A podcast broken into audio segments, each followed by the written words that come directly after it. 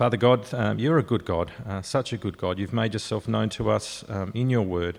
Uh, please soften our hearts now um, by your Spirit. Thank you for your Holy Spirit who enables us to take in uh, beyond the, the, black and white words on the page uh, to your word, your living, life changing, transforming word. So we pray that you would um, cause your word to do what you intend to today as it's read, read and preached. And we pray in Jesus' name.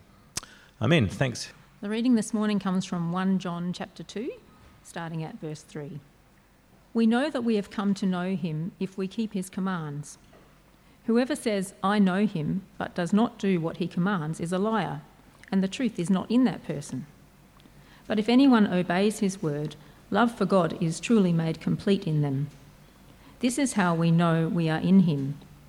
Whoever claims to live in him must live as Jesus did. Dear friends, I am not writing you a new command, but an old one, which you have had since the beginning. The old command is the message you have heard. Yet I am writing you a new command. Its truth is seen in him and in you, because the darkness is passing and the true light is already shining. Anyone who claims to be in the light but hates his brother or sister is still in the darkness. Anyone who loves their brother and sister lives in the light and there is nothing in them to make them stumble. But anyone who hates a brother or sister is in the darkness and walks around in the darkness. They do not know where they are going because the darkness has blinded them.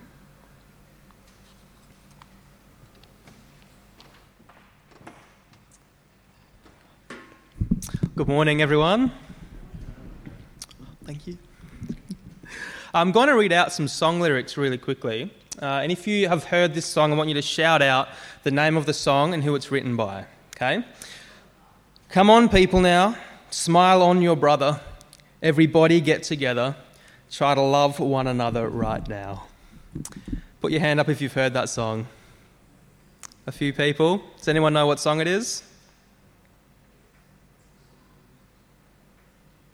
Anyone? Oh, guys.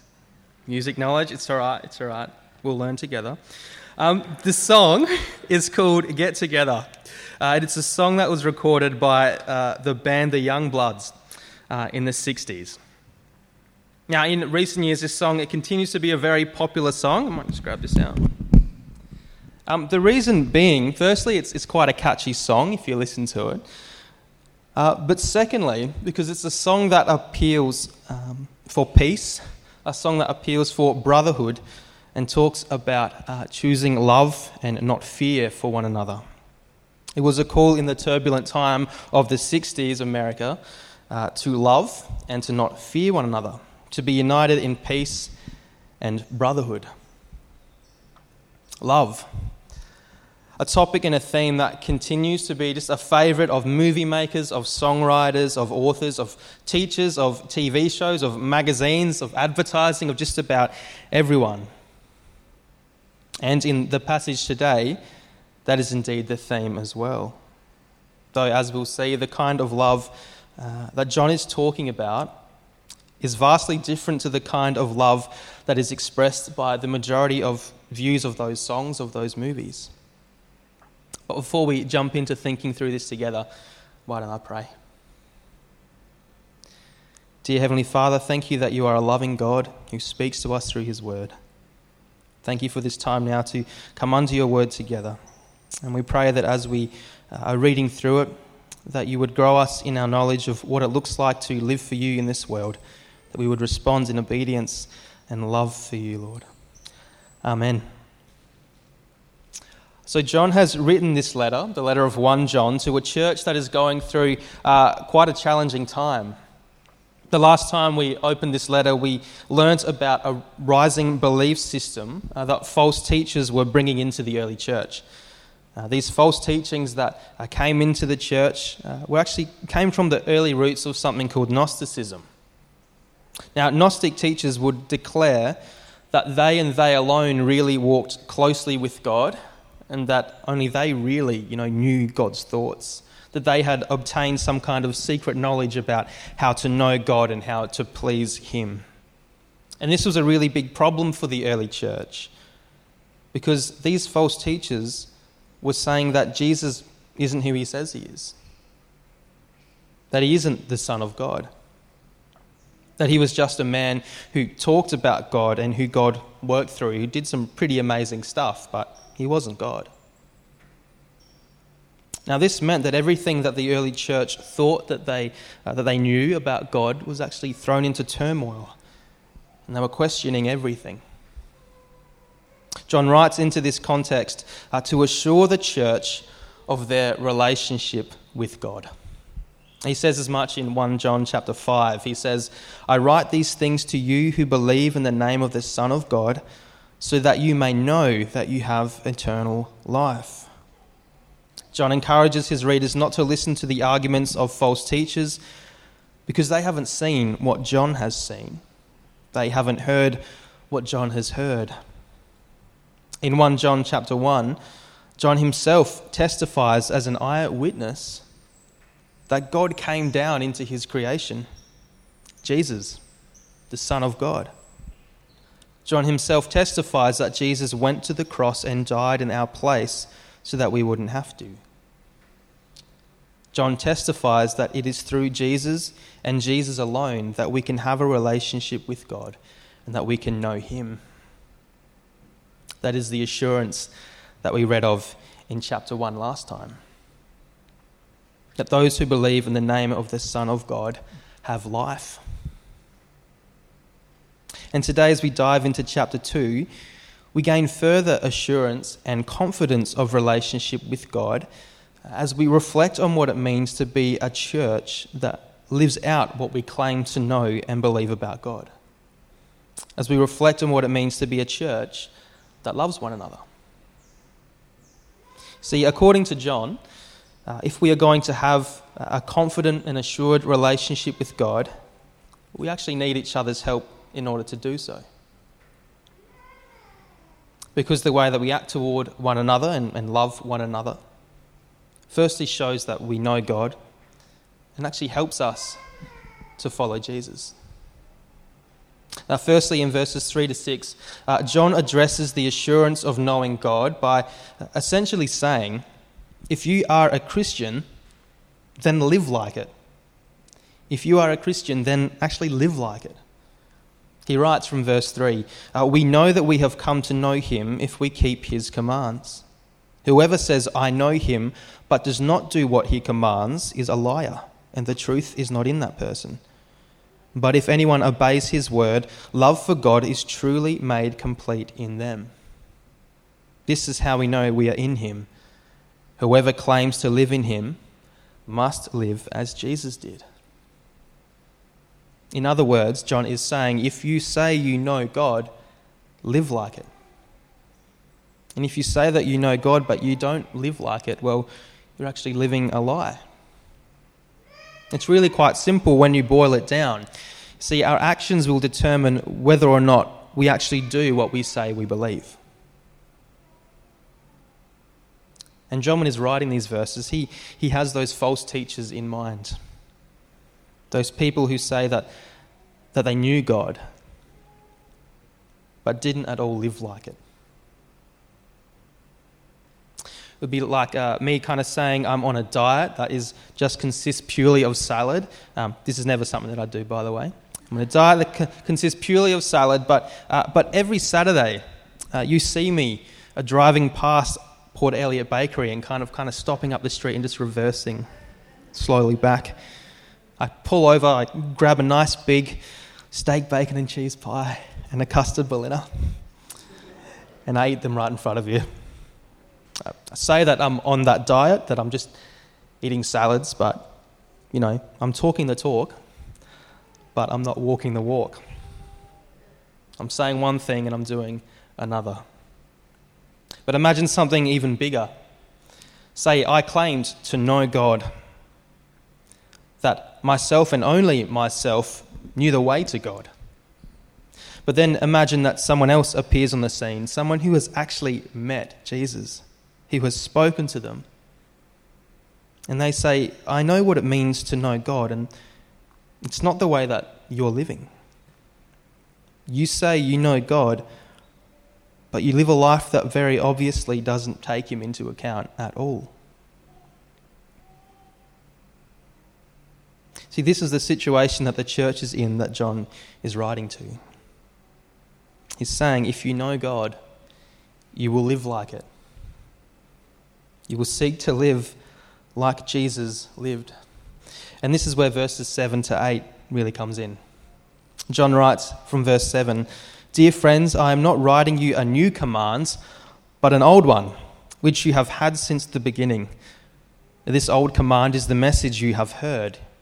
Yet I am writing you a new command. Its truth is seen in him and in you, because the darkness is passing and the true light is already shining. Now, the, the question that comes to mind here is pretty obvious, right? I mean, what on earth is this command that he's talking about? It's pretty confusing, that sentence, isn't it? It's, it's, it's like a new command, but it's also an old command. How does that really work? Well, the command is the command to love one another. It's an old command in that this is a command that is traced back to uh, the book of Leviticus, in chapter 19, where God says, Love your neighbor as yourself. So it's an old command, but it's a new command, in that Jesus himself in John's gospel fleshes out what that means, and then actually goes on to show us through his actions what that means. Jesus says in John chapter 13, verse 34, A new command I give you love one another. As I have loved you, so you must love one another. Throughout the letter of 1 John, this theme of love, it, it comes up again and again and again because it's such an important thing to grasp. Because what John writes in 1 John is that if you don't love, you don't know God. In chapter 4, John writes, Whoever does not love does not know God, because God is love. This is how God showed his love among us. He sent his one and only Son into the world that we might live through him. This is love, not that we loved God, but that he loved us and sent his Son as an atoning sacrifice for our sins. What is this love that Jesus is talking about? Well, it's the love that was ultimately displayed on the cross by him, as Jesus paid the penalty that we deserved to pay but now never have to. How has he shown this love for us? He died the death that we deserve to die. Actually, the Bible tells us that He died for us when we were considered enemies of God. Jesus loved us when we were unlovable. His love is entirely self sacrificial, and it asks for nothing in return. It is entirely focused on the other and is a love that He pours out unceasingly on us. It's a love that He does not ask us to earn. Now, I read out the lyrics of that song, Get Together by the Youngbloods, at the beginning. when you think about it, so many songs that we listen to uh, do reflect on love and call for love to be something that's shared in. But the thing that is usually there, that's just hovering in the background, is the reason that people want to share and receive love. There's always a reason in that song, it's so that the world can be a better place, so that everyone can benefit from it, um, which is a really good thing when you think about it. But it's still focused on a result driven love that means you benefit. In other songs, the idea of love as uh, reflected in a relationship is always I love you because you're beautiful, because you make me feel good, because you make me happy. There's always uh, this condition or reason for wanting to give love or to receive it. In some way, you expect to earn it back.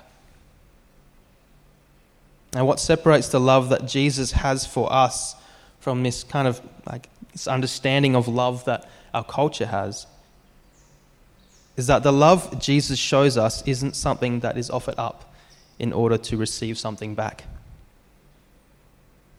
The kind of love that Jesus shows us is a deep, deep affection and is an action.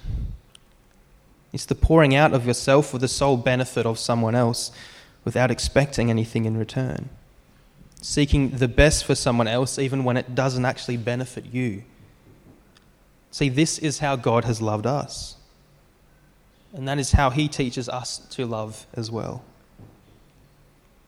Now, John is writing this to the church as a way of actually assuring them of something, of their relationship with God, of the fact that they do know God. He writes in verse 8 Yet I am writing you a new command.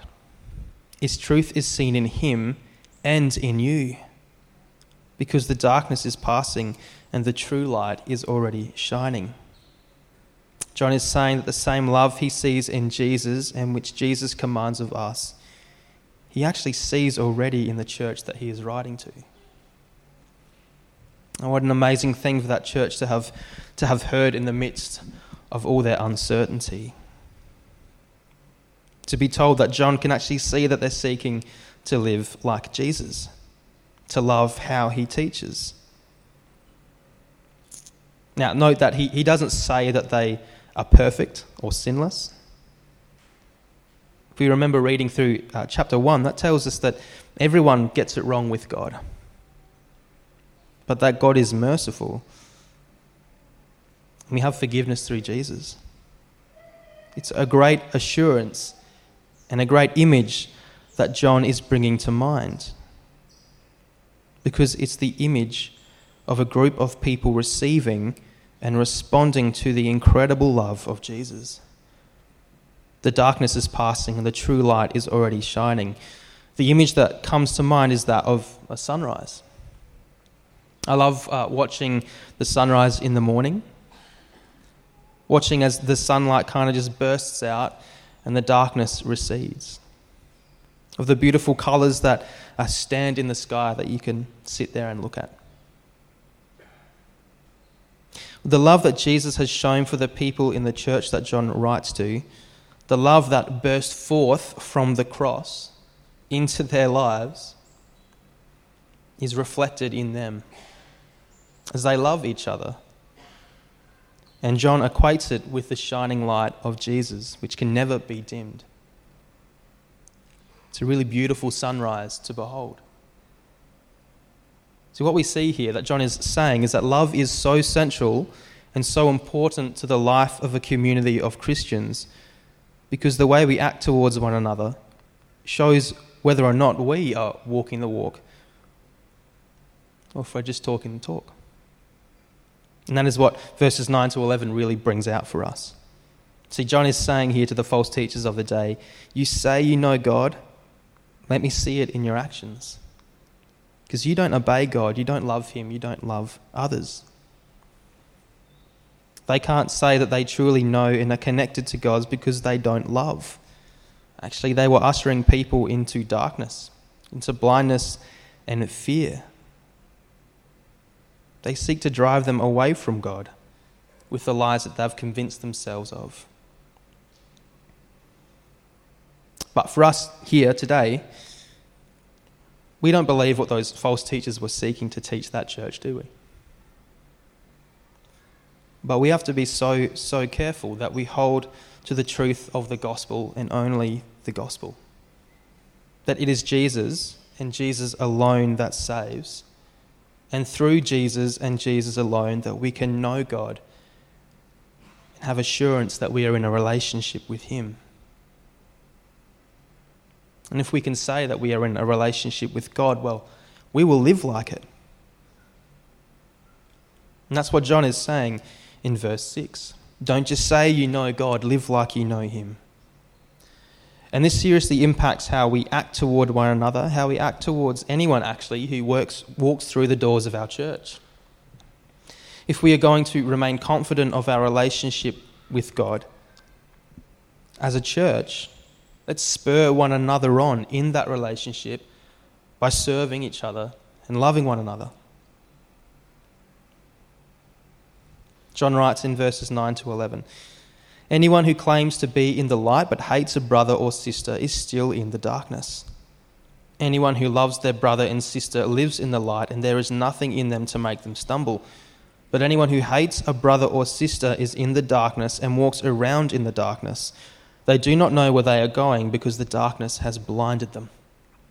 The imagery of light and dark that John uses throughout these chapters really contrasts what is of God and what is not of God. See, on the one hand, we have light, which is of God. It's pure, it's holy, it's good. And on the other hand, have the darkness, which is rejection of good and the opposite of, good, of God. It's chaotic, it's hateful, it's lonely. John is saying if you say that you are in the light as Christ is in the light, act like it. Seek to love one another as Jesus has loved you. Otherwise, you run the risk of stumbling in, and around the darkness. Now, without making it too obvious to the people around you, why don't you just have a quick kind of look to the left and right? Don't make it too awkward. Don't make eye contact maybe with the people around you.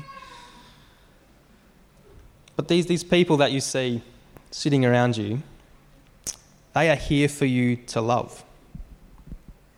To love as Jesus has loved you. And yes, that includes the person you may find it hard to speak to. It does include the person that might just, you know, grate on you a little bit when you talk to them. It means loving each other even when we find it hard. See, what John is saying should be evident in any church that is truly a church that is in Christ is that you are not just called to love the people that it is easy to love. We are called to love every single brother and sister who is part of this church and who walks through those doors and can be a challenge, but this is the love that Jesus selflessly gave us. And it drives our love for God as we accept that love and drives our love for each other. It's actually something that makes us want to live for Him, having known how good and incredible our God is who loves us. Now, if you are here today and you wouldn't call yourself a follower of Jesus, I hope that you have heard something of what it means that Jesus has loved you and what it means that you can have a relationship with God. See, He has gone to the most extraordinary lengths to make it possible for you to know Him. And if you'd like to find out more about what this means and about this relationship, well, please don't just leave those questions in your mind. You can let us know through a communication card. Come and chat to me or to Steve or Duncan or Miriam or the person you came with, anyone. Just don't leave those questions hanging there because this is actually the most important thing you will ever think through in your life.